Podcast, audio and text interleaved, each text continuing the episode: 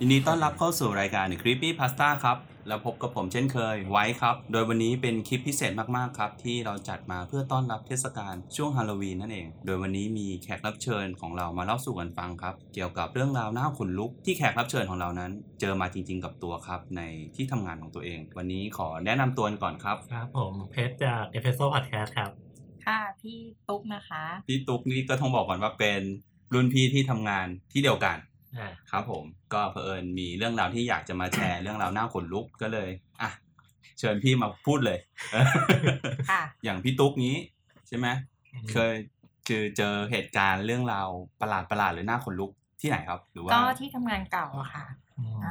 ก็คือตอนนั้นพี่ทำหน้าที่เป็นเลขาผู้บริหารณบริษัทแห่งหนึ่งก็จะเจอเรื่องราวประมาณนี้เจอแบบพอดีว่าคือในโซนนั้นก็คือจะค่อนข้างแบบต้องรักษาความเงียบความสงบอย่างเงี้ยค่ะก็พอแล้วเราก็ทำงานเลิกค่อนข้างจะค่ำก็เลยมีโอกาสที่จะได้เจอเรื่องราวน่ากลัวอย่างนี้อยู่บ่อยๆค่ะบอกได้ไหมครับว่าที่ไหนยังไงอ๋อขอเก็บไว้เป็นความลับดีกว่า กลัวว่าเดี๋ยวถ้าสมมติมีแฟนฟังอยู่อะไรอย่างนี้แล้วรู้พอเดาออกแล้วเดี๋ยวเขาจะไม่กล้านั่งทำงานแถวๆนั้นหรือเปล่าอะไรอย่างนี้แล้วของคุณเพชรล่ะคะเป็นยังไงบ้างผมเนี่ยจริงๆไม่ใช่เรื่องของผม โอเคผมเข้าใจเป็นเรื่องฟังเพื่อนมาแล้วเดี๋ยวมันเป็นเรื่องในออฟฟิศมันไม่ใช่ในที่ทำงานแต่มันเป็นเรื่องที่จอดรถที่ทำงานอะไรประมาณนี้ก็คืออยู่ในมันก็อยู่ในพื้นที่ที่ทำงานแหละซึ่งก็เลยเดี๋ยวมาเล่าให้ฟังดีกว่าว่ามีเรื่องประมาณนี้คุณก็มีด้วยใช่ไหมมีครับวันนี้ก็มีก็จะเป็นเรื่องราวเกี่ยวกับที่ออฟฟิศของตัวบริษัทแถวถนนพหลโยธินแหละมีพนักงานใส่เสื้อสีเขียวก็เดี๋ยวยานสนามเป้ายานสนามโซนที่เบ็ดโซนอารีไม่ใช่โซนแถวอารีครับผมก็คือไม่ได้เจอเองแต่นี่ก็คือเขาเล่ากันต่อมาแต่ว่ามันเป็นเรื่องจริงนะเป็นเรื่องจริงครับผมคือผมว่าไม่เคยเจอผีในออฟฟิศผมว่าผมเคยเจอผีข้างนอกนึกออกใช่ไหมก็เลยไม่เข้าธีมที่คุณจะจัดไงก็เลยไม่เจอแล้วกันเดี๋ยวอาจจะให้แบบพูดเป็นพิเศษท้ายคลิปก็ได้โอเคครับมาเรื่องแรกดีกว่าครับของผมเนี่ยเป็นเรื่องของเป็นเรื่องที่ฟังจากเพื่อนคนหนึ่งมาเขาทำงานอยู่ที่บริษัทแห่งหนึ่งอยู่ย่านสีลมโอเคสีลมสารแดงโซนๆนั้นก็เป็นบริษัทที่มันเป็นก็เป็นตึกเนี่ยโซนนั้นมันจะเป็นตึกที่อยู่ติดกันอย่างนี้ใช่ไหมอันเนี้ยลักษณะที่เขาเจอก็คือว่าตึกของเขาเนี่ยมันจะมีลานจอดรถแล้วมันจะวนลงข้างๆซึ่งจังหวะที่วนลงจากลานจอดรถเนี่ยมันจะมองเห็นตึกข้างๆจะคล้ายๆกับตึกเราใช่ใช่มองลงไปข้างๆเนี่ยระหว่างที่วนรถลงมามองไปข้างๆอ่ะมันจะเห็นคนทำงานเห็นอะไรสักอย่างนึงอ่ะเพราะว่ากระจกอีกฝั่งก็จะใสๆถูกไหมแต่จริงๆกลางวันมันจะมองไม่เห็นอะไรเพราะว่ามันเป็นกระจกที่กระจกไอ้เครื่องประหลอดอ่ะมันจะสะท้อนแต่พอกลางคืนเนี่ยข้างในมันจะสว่างข้างนอกมันจะมืดใช่ไหมเราก็จะมองเห็นข้างในเรื่องก็คือเพื่อนผมเนี่ยก็เลิกงานสักประมาณน่าจะดึกๆด้วยอาชีพที่เขาทำมันต้องเลิกดึกก็ขับวนลงมาตอนรีบอกไปก็คือว่าสองตึกอ่ะมันมีคนรู้จักเพื่อนผมอยู่ด้วยก็คือเหมือนกับเป็นเพื่อนกันเรียนมาด้วยกันแต่ทำงานคนละตึกกันอะไรเงี้ยก็แบบก็ไปมาหาสู่กันทีเนี้ยสิ่งที่เจอก็คือว่าเพื่อนผมเนี่ยเลิกงานดึกก็ขับรถวนลงมาซึ่งทุกวันที่เขาขับลงมาเขาจะเห็นว่ามันมีชั้นนึงอ่ะมันจะมีเหมือนกับกิจกรรมของพนักงานซึ่งปกติจะทำประมาณทุ่มหนึ่งหกโมงทุ่มหนึ่งสองทุ่มประมาณนั้นแหละอย่างเช่นแบบบางวันก็มีเหมือนโยคะมีเหมือนกิจกรรมอ่ะที่แบบออกกำลังกายคล้ายตึกเราเลยเนี่ยผมได้บอกไงว่ามันคล้ายเลยพวกเหมือนออกกำลังกายเหมือนอะไรอย่างเงี้ยใช่ไหมที่แบบเลิกงานแล้วก็มาทำกิจกรรมอะไรเงี้ยแต่ว่าวันนี้เขากลับดึกสักประมาณแบบสี่ทุ่มกว่าอะไรเงี้ยเขาก็บ่นลงมาเอ๊ะทำไมถึงมีเหมือนมีคนอยู่ในเห็นคนเหมือนทำกิจกรรมบางอย่างอยู่เขาไม่คิดอะไรก็กิจกรรมอะไรหน้าคุณนี่ไม่ได้นะผมอยากรู้คือมันเหมือนเป็นคือวันแรกที่เขาเจอเนี่ยเขาไม่รู้ว่ามันคือกิจกรรมอะไรแต่รู้ว่าแบบเหมือนมีคนกลุ่มนึงเหมือนท ทำอะไรบางอย่างอยู่คือไม่ใช่เหมือนกับโยคะเหมือนอะไรคือหลายเพจหลายคนใช่ใช่แต่เขาก็ไม่ได้คิดอะไรเพราะว่าเหมือนกับก็วนลงมาคือถ้าเกิดมองว่าสมมติว่าอยู่ชั้น6อันเนี้ยจะมองเห็นตึกข้างๆเลยแต่พออยู่ชั้น5มันจะเห็นลืมเหลือชั้น4ก็จะแบบก็จะเห็นน้อยลงอีกซึ่งเขามาสะดุดตอนอยู่ประมาณชั้น5ซึ่งมันก็เห็นไม่ชัดอะไรเท่าไหร่ละแต่ก็ไม่ได้คิดอะไรขับวนไปวันที่2อาการเดิมก็คือเลิกงานดึกมาเป็นช่วงสัปดาห์ที่ต้องเลิกดึกก็ขับออกมาก็เขาก็ขับลงมาอีกแต่ทีนี้เขาก็คิดแบบเหมือนคิดขึ้นมาว่าเอ๊ะวันนี้มันจะมีคนทำอะไรอย่างนี้ดึกๆอีกป่าววะอะไรเงี้ยแต่ก็แบบคิดเล่นๆพอจังหวะที่จะลงมาก็เจอปุ๊บก็เห็นคนกลุ่มหนึ่งกำลังรำไทยอยู่ในตึกตรงกระจกเขาคิดว่าเป็นกิจกรรมก็คิดว่ามันคงซ้อมเพื่อแบบกิจกรรมสัมมนาหรืออะไรอย่างนี้อะไรทุกอย่างอะไรอย่างนั้นก็ไม่ได้คิดอะไรก็วนลงไปทีนี้ก็ผ่านไปคือเขาเห็นอย่างเงี้ยทุกวันก็คือประมาณเขาต้องช่วงกี่ทุ่มประมาณก็คือ 3-4 ทุ่ม 5 ทุ่มก็คือช่วงมันก็ช่วงแบบเวลาที่แบบเขาก็วนไปเรื่อยๆอย่างเงี้ยเจออยู่ประมาณเป็นสัปดาห์จนวันนึงเขาได้เจอเพื่อนที่อยู่ตึกข้างๆก็เลยบอกว่าไอ้ตึกมึงมันลำอะไรวะดึกๆคือเขาก็แบบรู้สึกกลัวว่าแบบไอ้มึงลำอะไรดึกๆวะอะไรเงี้ยเพื่อนเขาบอกว่าไม่นะมันไม่มีคนลำนะก็คือก็เหมือนเราถามเพื่อนว่าเอ๊ะทำกิจกรรมอะไรมึงทำไอ้ตึกมึงออฟฟิศมึงทำกิจกรรมอะไรวะแบบเหมือนว่าออฟฟิศมึงเขามีลำไทยด้วยหรอวะอะไรเงี้ยเพราะว่าแบบช่วงเวลาเนี้ยมึงมันลำอะไรตรงนี้วะแม่งน่ากลัวยิ่งหายเลยอะไรเงี้ยสิ่งที่เจอก็คือว่าเขาบอกว่ามันไม่มีคนลำนะเพราะว่าห้องอะไรมันห้องกิจกรรมใช่ไหมสองทุ่มมันก็ปิดละมันไม่น่านะที่มันจะเห็นคนลำได้เป็นสัปดาห์อะไรเงี้ยมันก็เลยเชี่ยละมันก็แบบเอ๊ะไม่โอเคละอะไรเงี้ยมันก็เลยแบบมันจะมีอะไรหรือเปล่าวะอะไรเงี้ยมันก็เลยพยายามแบบไม่คิดอะไรวันต่อไปที่มันมาทำงานก็วนลงอีกทีนี้ก็คือว่าไม่เจอเรื่องไม่เจอคนลำแต่เจอคนยืนที่ไหนคือมันเหมือนเป็นกระจกใช่ป่ะใช่แล้วก็เหมือนยืนแบบเอาหน้าชนกระจกไว้อะคือมองมาทางแล้วก็เหมือนเหมือนมองมาอะไรเงี้ยเหมือนเวลารถมันเลี้ยวอ่ะเรามันจะสาดไฟใช่ป่ะพอสาดไฟไปมันก็จะเห็นเป็นเหมือนแบบคนแบบหันมามองไม่ได้หันคือคนเหมือนหน้าหันหน้ามองเหมือนมองผ่านกระจกอ่ะมองออกมาแล้วก็หน้านิ่งๆอะไรเงี้ยแล้วก็เป็นคนมองตามอะไรเงี้ยตั้งแต่นั้นมามันก็เลยแบบกูไม่จอดรถละตรงนั้นมันจะมีความหลอนๆที่แบบ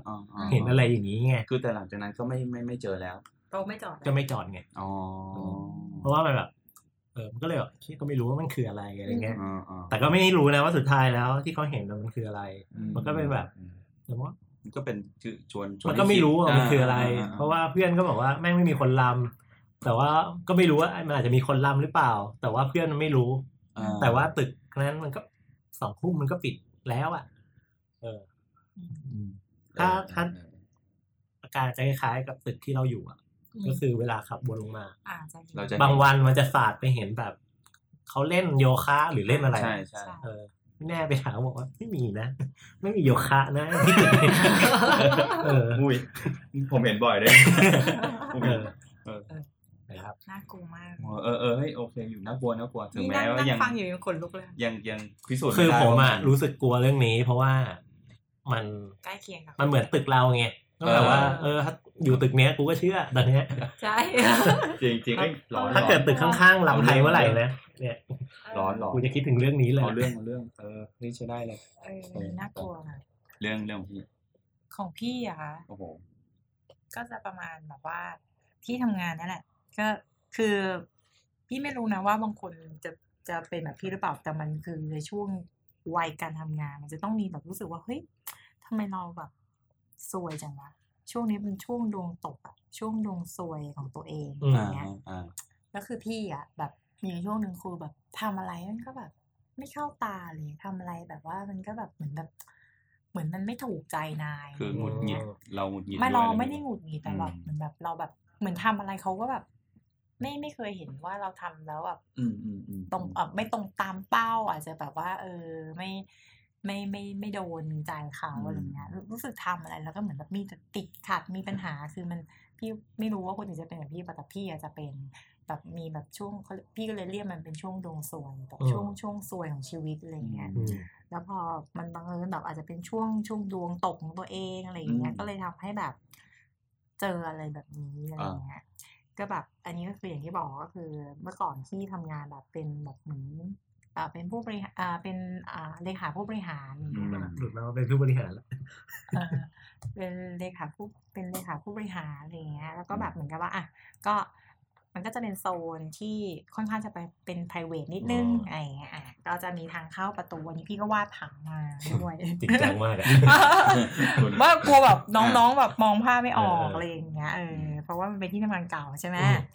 ทีนี้ก็คือแบบพี่ก็วาดผังมาปุ๊บก็คืออันนี้ให้นึกภาพว่าแบบกับพี่อ่ะเป็นทางเข้าเป็นโซนผู้บริหารปุ๊บ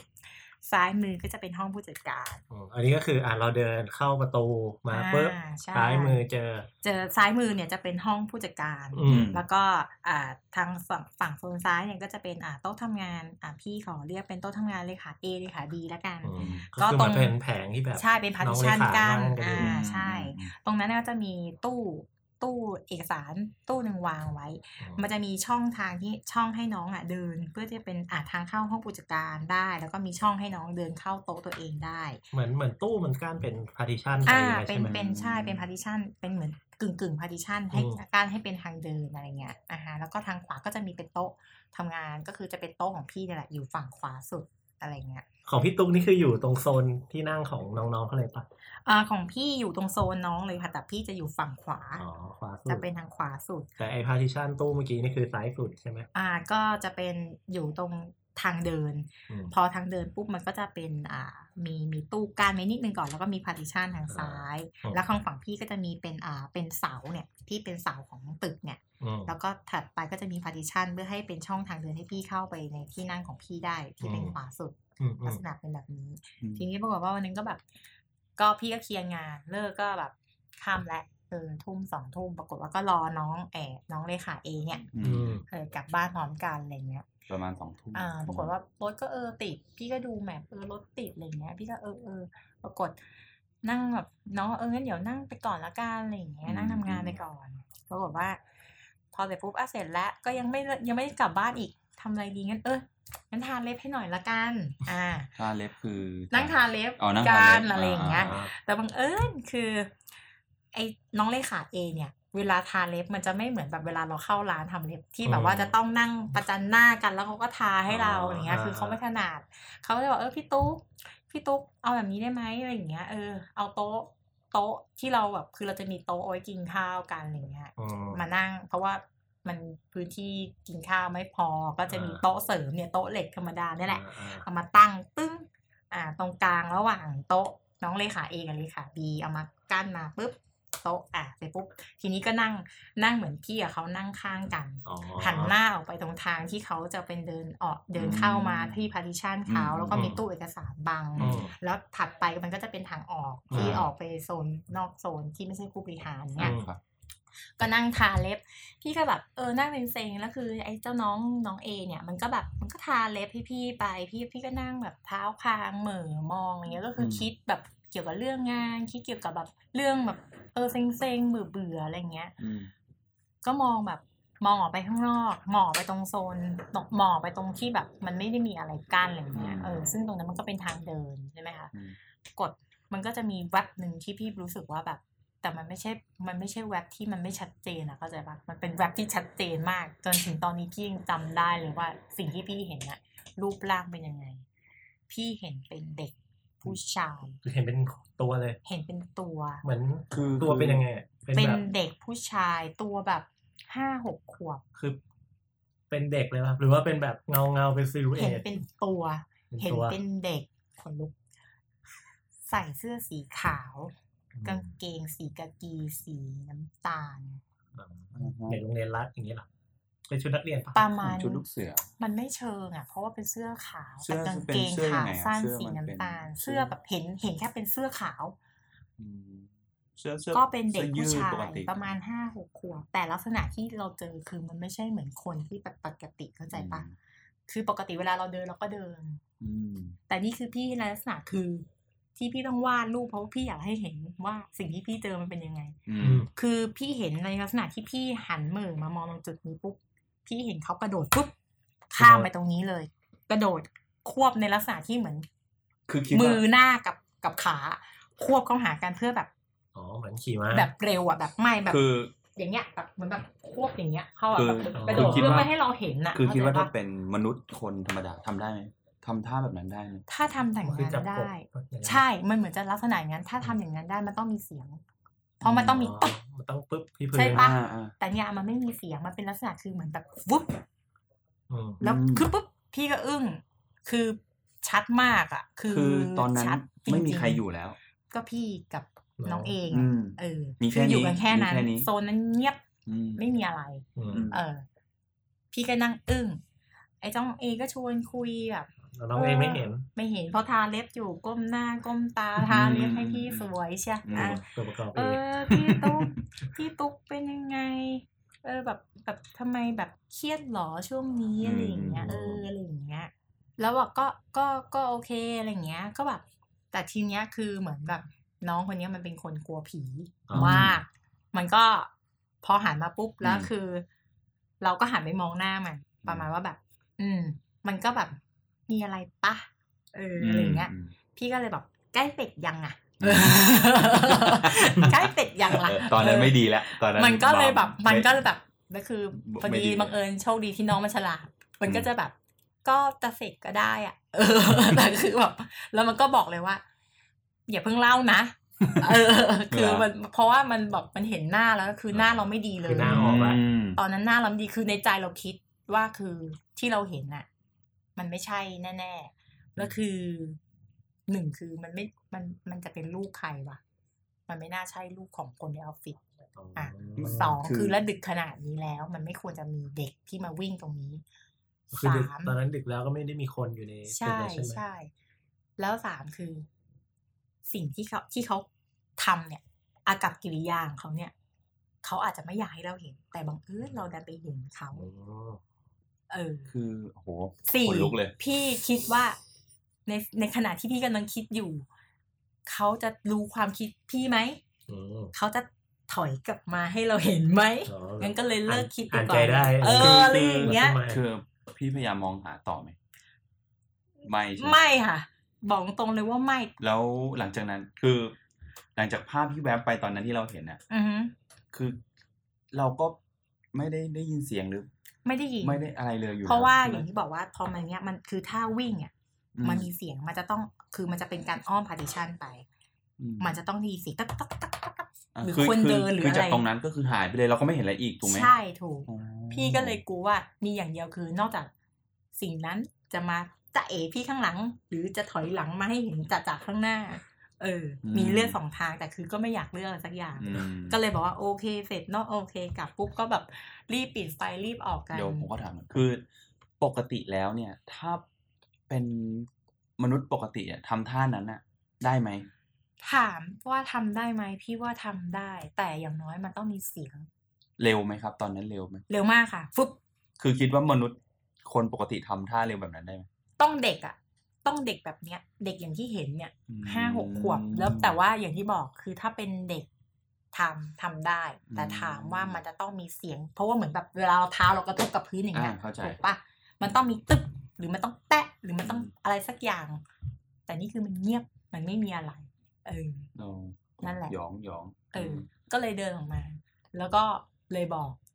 น้องก็เลยบอกว่าในขณะที่ลงลิฟต์อยู่อะไรเงี้ยก็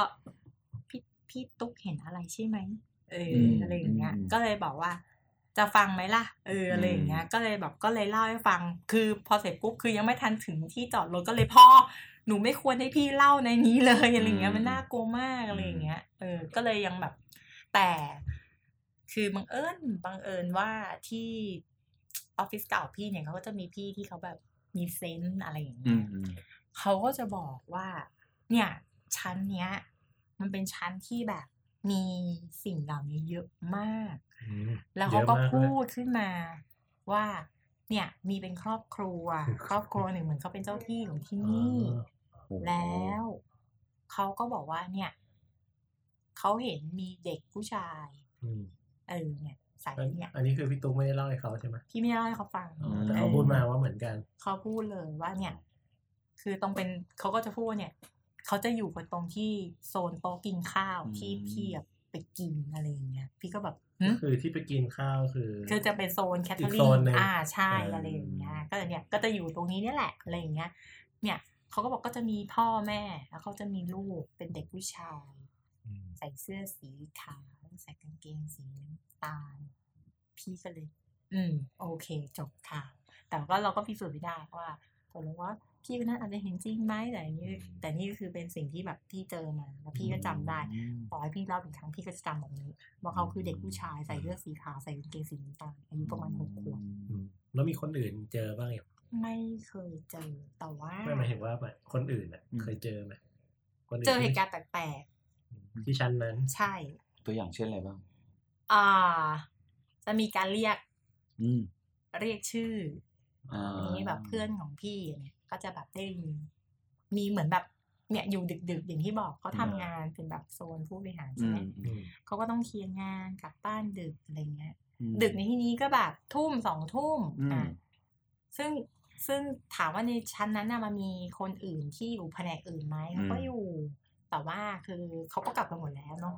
ก็จะเหลือแต่คนที่แบบยังต้องทำงานอยู่ชั้นนั้นก็ปรากฏว่าเนี่ยไอ้เจ้าน้องเอเนี่ยแหละมันก็ทำงานอยู่ที่โต๊ะของมันแล้วมันก็ตรงคือมันก็จะมีห้องน้ำในออฟฟิศใช่ไหมคะเสร็จปุ๊บปรากฏว่าไอ้เพื่อนพี่จะชื่ออะไรดีชื่ออะไรดีอ่ะบีเอาเป็น C แล้วกันเพราะเมื่อกี้ต้องทำงาน B ไปแล้ว เอาเป็นเพื่อนพี่ชื่อ C C ก็จะเดินมาเข้าห้องน้ำตึ๊กในขณะที่เข้าห้องน้ำก็เลยยินเสียงเหมือนน้อง A เนี่ยเรียกพี่ C ก็ว่าไงเจ้า A ก็ตอบปรากฏอ้าวเจ้า A เรียกแล้วทำไมไม่บอกไม่พูดล่ะจะเอาอะไรอะไรอย่างเงี้ยเจอเสร็จปุ๊บมันก็คาใจก็จนถึงก็แบบมาแล้วก็ชะโงกไปถามเจ้าเอว่าเจ้าเอเรียกพี่ทำไมเจ้าเอก็หันมาแล้วบอกว่าเอไม่ได้เรียกคือเอได้ยินแล้วว่าพี่ซีเนี่ยพูดว่าไงเจ้าเอมีอะไรอะไรอย่างเงี้ยเจ้าเอก็นึกในใจไม่ฉันไม่ได้เรียกฉันก็ไม่ตอบพอรู้อยู่แล้วว่ามันมีอะไรอย่างนี้ใช่อะไรอย่างเงี้ยแล้วคือเขาจะเจออย่างเงี้ยบ่อยมากเจอบ่อยมากแล้วก็อีกเรื่องหนึ่งพี่ตอนนั้นก็ก็เนี่ยประมาณ 22:00 น.ก็ปุ๊บพี่ก็เดินเนี่ยไปเอาของไปเก็บของอย่างที่บอกว่าโต๊ะพี่มันอยู่โต๊ะขวาสุดใช่ปะพี่ก็เนี่ย 22:00 น.พี่รู้สึกพี่จะลงไปหาอะไรกินแล้วพี่ก็ขึ้นมาปุ๊บก็เนี่ยก็อยู่กับเจ้าซีนั่นแหละก็เดินมาด้วยกัน 22:00 น.ประมาณ 22:00 น.กว่าเดินมาจะมาเก็บของคือในลักษณะที่อย่างที่บอกค่ะพี่เดินทางเข้าไปเนี่ยตรงเนี้ยทางก่อนที่จะเป็นทางเข้าอ่ะไม่ได้ว่ายมานะมันจะมีเป็นตู้เอกสารเป็นตู้เอกสารปุ๊บพี่ก็เดินชิดขวาไปคือก่อนที่พี่จะเดินมาตรงเนี้ยปุ๊บอะตอนเปิดประตูเข้ามามันบอกได้ว่ามันมีความรู้สึกว่าเหมือนแบบมันมีคนอยู่ข้างหลังเราซึ่งพี่หันไปไอ้เจ้าซีอยู่ซ้ายมือก็หันมาตัวเองเป็นไรอะไรอย่างเงี้ยก็หันไปอ๋อไม่นึกว่ามีใครเดินตามมาซึ่งตอนนั้นปิดไฟมืดคือเอาง่ายๆคือชั้นนั้นน่ะคือเหลือแค่เรา2 คนแล้วอะไรอย่างเงี้ยเราลงไปซื้อของกินแล้วเราขึ้นมาคือทุกคนในนั้นเขานึกว่าเรากลับกันหมดแล้วก็เลยปิดไฟเราก็เลยขึ้นมากัน2 คนแต่ปุ๊บปรากฏก็ไม่มีพี่ก็เดินไปคราวนี้พี่เลี้ยวเข้าโซนที่พี่จะต้องไปเก็บของตรงนี้มันเป็นตู้พี่เดินชิดริมตู้เจ้าสีเดินทางซ้ายซ้ายมือก็เดินคู่กันไป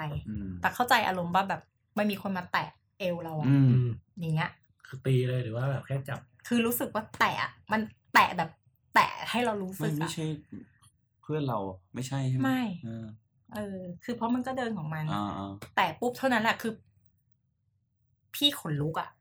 พี่รู้แค่เนี้ยเพราะว่าเรารู้อยู่แล้วว่ามันเป็นไปไม่ได้ที่เพื่อนเราจะเอื้อมมามันเป็นไปไม่ได้ที่ อะไรจะมาสัมผัสเราเพราะเราเดินติดกับตู้ต้องมาจากตู้นั่นแหละนี่จะมาจากตู้ขอผมจับได้ไหมครับก็เลยแบบก็เลยเสร็จปุ๊บก็ทีเนี้ยเพื่อนก็เลยบอกอย่างที่บอกว่าช่วงนั้นเป็นช่วงดวงซวยของชีวิตจริงๆคือเนี่ยเจอแล้วก็เสร็จปุ๊บก็เดินปุ๊บเพื่อนก็เห็นนะว่าเราแบบรีบอะไรอย่างเงี้ยเพื่อนก็แบบเป็นอะไรหรือเปล่าอะไรเงี้ยเดี๋ยวค่อยเล่าก็เลยบอกแล้วว่าเดี๋ยวค่อยเล่าคือออกขอยังไงก็ได้ออกมาจากโซนนี้ให้ได้ก่อนนี่ก็คืออีกรอบหนึ่งที่เจอแต่ได้ยินหลายเคสนะว่าถ้าคนดวงตกเนี่ยส่วนมากจะเจอผีจะเจอง่ายมีโอกาสที่จะเจอง่ายแล้วก็อีกเรื่องนึงแถมก็อย่างที่บอกพี่นั่งอยู่ทางขวาเนาะแล้วเนี้ยคือพี่ก็จะนั่งมุมที่จะฉิงเฉียงกับห้องของผู้บริหารท่านนึงชื่อคุณโจเซฟฮะทีนี้ปรากฏว่าคือตรงที่นั่งของพี่เนี่ยจะเยื้องแล้วจะอยู่ตรงประตูที่ห้องของคุณโจเซฟเลยแล้วห้องนั้นอ่ะมันจะเป็นพื้นลามิเนตไม้เวลาเราเดินใส่รองเท้าส้นสูงมันจะเดินก็อย่างเงี้ยมันจะรู้สึกมันจะรู้เลยว่ามีคนเดินอยู่แล้ววันนั้นนะพี่ก็นั่งทำงานอยู่เนี่ยแต่พวกพี่ๆเลขาหลายๆคนนี่แหละปรากฏว่าคือนั่งทำงานอยู่แล้วเราก็ได้ยินเสียงคนเดินในห้องของคุณโจเซฟก็ได้ยินพร้อมกันทั้งหมด3คนก็เงยก็ตอนนั้นประมาณกี่โมงนะประมาณทุ่มหนึ่งก็เลยแบบพี่คุณโจเซฟยังไม่กลับเหรอกลับไปแล้วนี่ไม่มีใครอยู่แล้วนี่ก็เลยลองแบบด้วยความสงสัยก็คือเพราะว่าได้ยินเสียงมันชัดมากเพราะอย่างที่บอกว่าโซนนั้นมันเงียบใช่ไหมคะเขาก็เดินลุกขึ้นไปดูกันแต่พี่ยังไม่ได้ลุกหรอกพี่นั่งอยู่ตรงนั้นพี่ก็แค่จะโง่ไปอย่างเงี้ยก็แบบคือปิดไฟเงียบในห้องไม่มีคนแล้วอะไรอย่างเงี้ยพี่ก็ทุกคนก็โอเคก็เก็บของกันเนาะกลับบ้านกันดีกว่าอะไรอย่างเงี้ยใช่แต่อันเนี้ยพี่ที่อย่างพี่ไม่ได้เอ่ยชื่อนะไอ้พี่สองคนเนี่ยที่เขาเจอพร้อมกันโดยที่พี่ไม่อยู่เขาบอกว่าวันนั้นเขาเหมือนกับเขายืนคุยกันหน้าห้องคุณโจเซฟเนี่ยแหละปรากฏว่าเขาบอกว่าอยู่ดีๆเก้าอี้ผู้บริหารน่ะมันเลื่อนเองในห้องคุณโจเซฟใช่ทั้งที่ไม่มีใครอยู่ไม่ได้เปิดแอร์ไม่มีทางที่แรงลมหรืออยู่ดีคือล้อคือก็เข้าใจแหละว่าล้อเก้าอี้มันอาจจะไหลแต่มันไม่น่าจะใช่อ่ะมันต้องมีอะไรคือมันเป็นห้องปิดมันไม่ใช่ใช่ไม่ได้เปิดหน้าต่างใช่ไม่ได้เปิดแอร์ไม่ได้เปิดไม่มีพัดลมไม่มีอันใดถ้าพื้นจะลาดเอียงมันควรจะไม่น่าจะใช่ไหมมันควร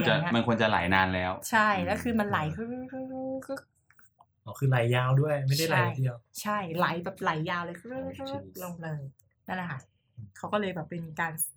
แซวกันระหว่างผู้บริหารแล้วคุณโจเซฟรู้เรื่องไหมนะรู้เขาว่าไงบ้างก็ยิ้มโอเค thank you โอเคยิ้มอย่างเดียวก็ยิ้มแล้วก็ผู้บริหารด้วยกันก็แซวเฮ้ยยูได้ข่าวว่าห้องยูนี่มีผีเหรอก็ยิ้มไปจบค่ะแต่ถ้าเป็นคุณทำไงคุณไว้ถ้าสมมติว่ามีเพื่อนบอกว่าไอ้ห้องคุณมีผีห้องที่นั่งคุณนั่งทำงานอยู่มีเก้าอี้เลื่อนได้ทำไงวะมันมีคุณด้วยห้องทำงานผมแต่เด็กก็ห้องที่อยู่ด้วยกันเนี่ยถ้ามีคนบอกไอ้เนี่ยแม่งเห็นเก้าอี้แม่งเลื่อนได้อะทำไงก็เอาเก้าอี้ออกพยายามให้คิดเป็นเรื่องบังเอิญไปก่อนผมเอาเก้าอี้ออกยืนทำงานยืนทำงานสองคนของพี่ก็จบแล้วค่ะไม่มีอะไรนะมีประมาณนี้ใช่แต่จริงๆถามว่ามีเยอะไหมก็มีเดี๋ยวมีให้แถมแต่ว่าผมมีอีกเรื่องนึงอยากให้เล่าให้ฟังแถมเยอะมีอีกเรื่องอยากเล่าให้ฟังเป็นเรื่องจริงที่จริงๆแต่มันไม่ได้เจอแบบจังๆเหมือนของพี่ตุ๊กแต่ว่ามันเป็นเรื่องที่แบบค่อนข้างคือถ้าคนเจอเองน่าจะสยองพอสมควรก็คือเป็นเรื่องของพนักงาน call center แหละที่ทำงานที่ตึกพนักงานใส่เสื้อสีเขียว อย่างที่เกริ่นไปก็คืออยู่ที่แถวอารีครับก็เพิ่นพนักงานคนนี้เป็นโรคหอบแล้วก็เวลาทำงานหรือเวลาแบบ รู้สึกหอบนิดๆอะไรอย่างเงี้ยก็จะขอยืมยาดมกับเพื่อนข้างโต๊ะยืมประจำแล้วก็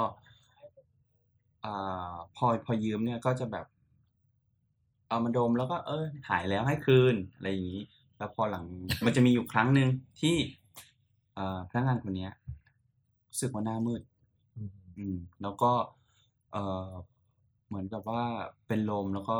เหมือนจะขอยาดมจากเพื่อนๆเหมือนปกติแล้วเพื่อนเนี่ยก็ให้ไปแต่ปรากฏว่าไม่ได้คืนมาแล้วก็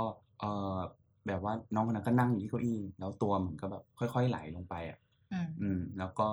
เพื่อนๆน่ะไม่รู้คิดว่าแบบหลับแล้วปรากฏว่าพอมันนานผิดปกติก็เลยเหมือนไปเรียกอะไรอย่างเงี้ยปรากฏว่าน้องคนนั้นเสียชีวิตแล้วใช่เสียชีวิตเลยที่ทำงานแล้วก็คือเสียชีวิตตอนไหนก็คือตอนนั้นเลยตอนคิดคือตอนนั้นเลยเพราะว่าตอนที่ไปจับเนี่ยตัวนี่เย็นแล้วก็ปากม่วงแล้วแล้วก็แต่รู้สึกว่าตอนที่เขาเล่าเนี่ยที่ฟังมาเขาบอกว่าปากม่วงตัวเย็นแต่ยังมีหายใจแบบนิดๆอยู่ก็เลยรีบพาส่งโรงพยาบาลแล้วก็ปรากฏว่าไม่ทันก็เสียชีวิตแล้วก็ประเด็นคือว่าน้องคนที่ตายเนี่ยเรื่องก็คือมันไม่ได้เป็นคือทุกคนอ่ะไม่ได้รู้กันหมดทั้งชั้นเพราะว่าที่ชั้นที่ทำงานที่นั่นเป็นชั้นโล่งๆใหญ่ๆกว้างๆแล้วก็เหมือนคนน้องคนที่ตายก็รู้กันแค่จำนวนแค่ไม่กี่คนแล้วก็หลังจากนั้นเนี่ยคนอื่นๆน่ะเพิ่งจะมารู้ตอนหลังแต่ว่ามาเห็นน้องคนนี้ทำกิจวัตรปกติในที่ทำงานหลังจากที่เสียชีวิตไปแล้วก็คือเหมือนกับมาเห็นว่าเนี่ยขึ้นลิฟต์ด้วยกันมาเหมือนกับเข้าน้ำก็เจอแต่ไม่ได้ทักกันไม่ได้ทักเพราะว่าเหมือนกับไม่ได้สนิทแต่ว่าจำหน้าได้จำหน้าได้เป็นเพื่อนร่วมงานกันอะไรอย่างนี้ประมาณนั้นก็คือพอมารู้ตอนหลังว่าน้องคนนี้เสียชีวิตเนี่ยก็ตกใจเพราะว่ายังบอกว่ายังเห็นอยู่เลยวันนั้นยังเจออยู่เลยคือค่อนข้างหลายคนมากๆที่แบบเจอแบบในลิฟต์บ้างเจอแบบเห็นว่านั่งอยู่เดินสวนกันอะไรอย่างเงี้ยคือบ่อยมากคืออาจจะคิดว่าน้องอาจจะยังไม่รู้ตัวเองตายหรือเปล่าอาจจะเป็นไปได้อันนี้ก็เป็นเรื่องเล่าแบบที่ทำงานที่นู่นมาครับพอประมาณนี้คือคนที่เจอน่าจะสยองแหละพอสมควรเลยแหละว่าหยองเลยคือคนไม่รู้อ่ะเขาไม่รู้ตัวด้วยหรือเปล่าอาจจะเป็นไปได้เพราะบางคนก็อยากจะบอกว่าแบบเหมือนแบบมันที่เราเคยรู้ข่าวมาก็แบบเหมือนคนที่แบบเขาไปโดยที่เขาไม่รู้ตัวอย่างเงี้ยเขาก็ยังแบบเหมือนมาใช้ชีวิตประจำวันปกติอะไรอย่างเงี้ยคือเขาบอกว่าเนี่ยคือพอหลังจากที่ทุกคนรู้ว่าน้องคนนี้ตายทุกคนกลัวมากเลยนะกลัวแบบกลัวซะจนตัวบริษัทต้องเอาพระขึ้นมาสวดทำบุญเลยคือแบบเป็นข่าวอะไรพี่ลืมบอกของพี่อ่ะพอหลังจากนั้นปุ๊บเขาก็เรียกพระมาทำบุญเหมือนกันใช่ไหมใช่เหมือนกันมาทำบุญใหญ่เลยจ้าเคสนี้ก็สยองอยู่โอ้ยสยองวะเคสมีอีกไหมไม่มีในออฟฟิศมีอีกเรื่องมาที่บอกว่าอยากเล่าอ่ะก็คือมันเป็นเรื่องแล้วว่าเป็นแบบการเดินทางคือผมอยู่ช่วงนี้ผมต้องไปแพร่อะไรเงี้ยนั่งรถไปแพร่ปกติก็จะนั่งรถนอนคือนั่งรถไฟนั่งรถไฟไปรถไฟมันจะถ้าเกิดรถนอนปกติมันจะมี2ชั้นใช่ไหมฝั่งละ2ชั้นปกติถ้าผมไปคนเดียวก็จะนอนข้างล่างเตียงมันก็จะกว้างหน่อยอะไรเงี้ยแต่ครั้งนี้ผมไปกับแฟนผมก็ธรรมดาก็คือก็ให้นอนแฟนผมนอนข้างบนผมนอนข้างล่างก็เหมือนกับเวลาขึ้นรถไฟส่วนใหญ่เขาจะบอกว่าผู้หญิงมาข้างบนก็จะปลอดภัยกว่าอะไรเงี้ยเพราะว่าไม่รู้ว่าใครมาอะไรอย่างเงี้ยก็เลยที่บ้านผมก็ส่วนใหญ่ก็แบบให้ขึ้นไปนอนข้างบนแล้วผู้หญิงนอนข้างบนไปเรื่องมันก็คือว่าตอนนั้นเนี่ยที่ผมนั่งรถไฟไปคือตอนขึ้นรถอันนี้คือขาไปแพร่นะตอนจะขึ้นรถเนี่ยเขาก็ยังไม่ปูเตียงก็คือมันเป็นเก้าอี้อยู่รถไฟเนี่ยตอนช่วงที่ยังไม่ดึกเนี่ยเขาจะเป็นเก้าอี้แต่พอดึกแล้วเขาจะปรับเตียงให้กลายเป็นปรับเก้าอี้นั่นแหละให้กลายเป็นเตียงแล้วเราก็ค่อยไปนอนใช่ไหมซึ่งบนรถอ่ะแม่งมีเด็กเป็นเด็ก บนรถไฟอ่ะมีเด็กร่วมขบวนด้วยซึ่งเด็กเนี่ยเป็นนิยามของความเป็นเด็กเบรดทั้งปวงเลยคือแม่งแบบเป็นเด็กที่ก็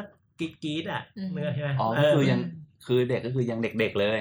คือเด็กที่มันวิ่งได้อ่ะแล้วมันกรี๊ดๆหน่อยอะไรเงี้ยแล้วก็ได้มีดังๆเลยแล้วก็จะมีแม่แล้วโอ๊ยอย่าวิ่งลูกอย่าวิ่งลูกแต่ก็ยังปล่อยให้ลูกวิ่งอยู่ลูกมันก็วิ่งอยู่ไงก็เอาละกูคืนนี้กูเหนื่อยแน่นอนอะไรเงี้ยก็แบบมันก็ไปมาจนถึงแบบจนเขามาทำเตียงเด็กแม่ก็เงียบไปพักนึงก็โอเคเหนื่อยเพราะงั้นรีบนอนเดี๋ยว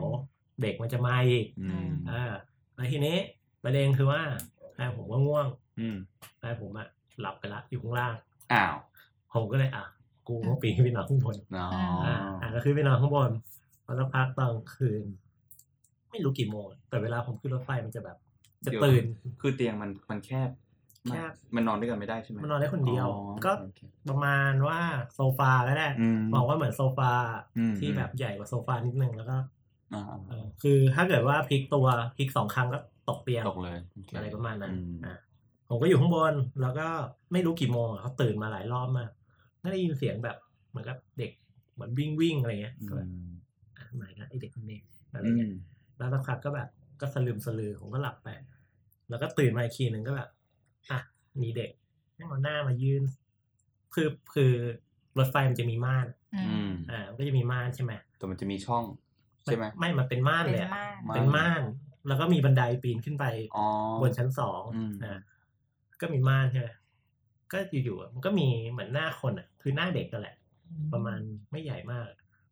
ดันม่านออกมาเหมือนกับม่านมันเป็นม่านยืดๆปะมันเป็นม่านแบบม่านเขียวๆฟ้าๆม่านสีเป็นม่านจีบๆหรือเป็นม่านจีบๆมันก็ดันเข้ามาได้พอดันแล้วแบบถ้าดึงเงี้ยมันก็จะเห็นว่ามันเป็นหน้ามันเป็นหน้าแต่มันไม่ได้เห็นเป็นตาหูจมูกนะแต่ว่ามันเห็นลักษณะว่าคือเราพอเดาได้ว่ามันคือหน้าใช่แต่ว่ารถที่ผมนั่งมันไม่ได้เป็นจีบหนามันก็จะแบบคือถ้าเกิดไฟส่องมามันก็จะมองมีไฟทะลุมานิดนึงเวลามองย้อนไฟก็มีหน้าเด็กเข้ามานะไม่ละไอเด็กคนนี้ก็เลยแบบเหมือนปัดแบบเนี้ยปัดให้มันออกไปปัดมึงให้ไงปัดม่านอ่ะก็ไปโดนตรงแถวหน้าใช่ไหมปุ๊บผมก็นอนแล้วทีนี้ผมก็ไม่ได้คิดอะไรก็หลับไปใช่ป่ะแล้วก็พอนอนสักพักก็แบบเฮ้ยกูนอนชั้น2ดีกว่าก็คือบันไดมันขึ้นมาได้แค่บันไดมันปีนขึ้นมาแค่ฝั่งที่เท้าผมแต่หน้าเด็กมันโผล่มาตรงกลางไงผมก็กูปัดอะไรวะก็คือไม่งั้นเด็กมันจะต้องแบบดึงข้อขึ้นมานึกออกไหมคือจับแล้วดึงข้อขึ้นมาแล้วแบบนี้มันคือต้องแบบคือจะต้องยิมนาสติกระดับนึงละคือผมยืนเนี่ยการที่ถ้าผมยืนใช่ป่ะหน้าผมก็ไม่ถึงตรงกลางมันจะอยู่ประมาณแบบคอก็อยู่ตรงขอบเตียงเองซึ่งผู้ใหญ่นี่ก็สูงแล้วนะซึ่งก็สูง180ใช่ไหมก็อยู่แค่ประมาณขอบเตียงเองแต่เนี้ยมันโผล่มาตรงกลางๆม่านแล้วก็ปัดไปก็คือต้องยิมนาสติกขั้นสูงมากถึงจะทำอย่างนั้นได้คุณต้องมีพลังข้อแขนที่สูงมากนะคืออะไรก็ไม่รู้ตอนนี้ยังไม่รู้ว่าคืออะไรโอ้แล้วตอนนอนนี่ไหว้พระไหมคะไม่ก็ไม่ได้คือไม่ได้คิดว่าจะเจอก็ไม่ได้คิดอะไรอ่ะก็นั่งรถไปอย่างนี้อยู่แล้วไม่แล้วตอนที่นึกขึ้นได้ตอนนั้นคือหลับไปแล้วหรือว่ากำลังจะนอนก็ปัดไปใช่ไหมก็แบบ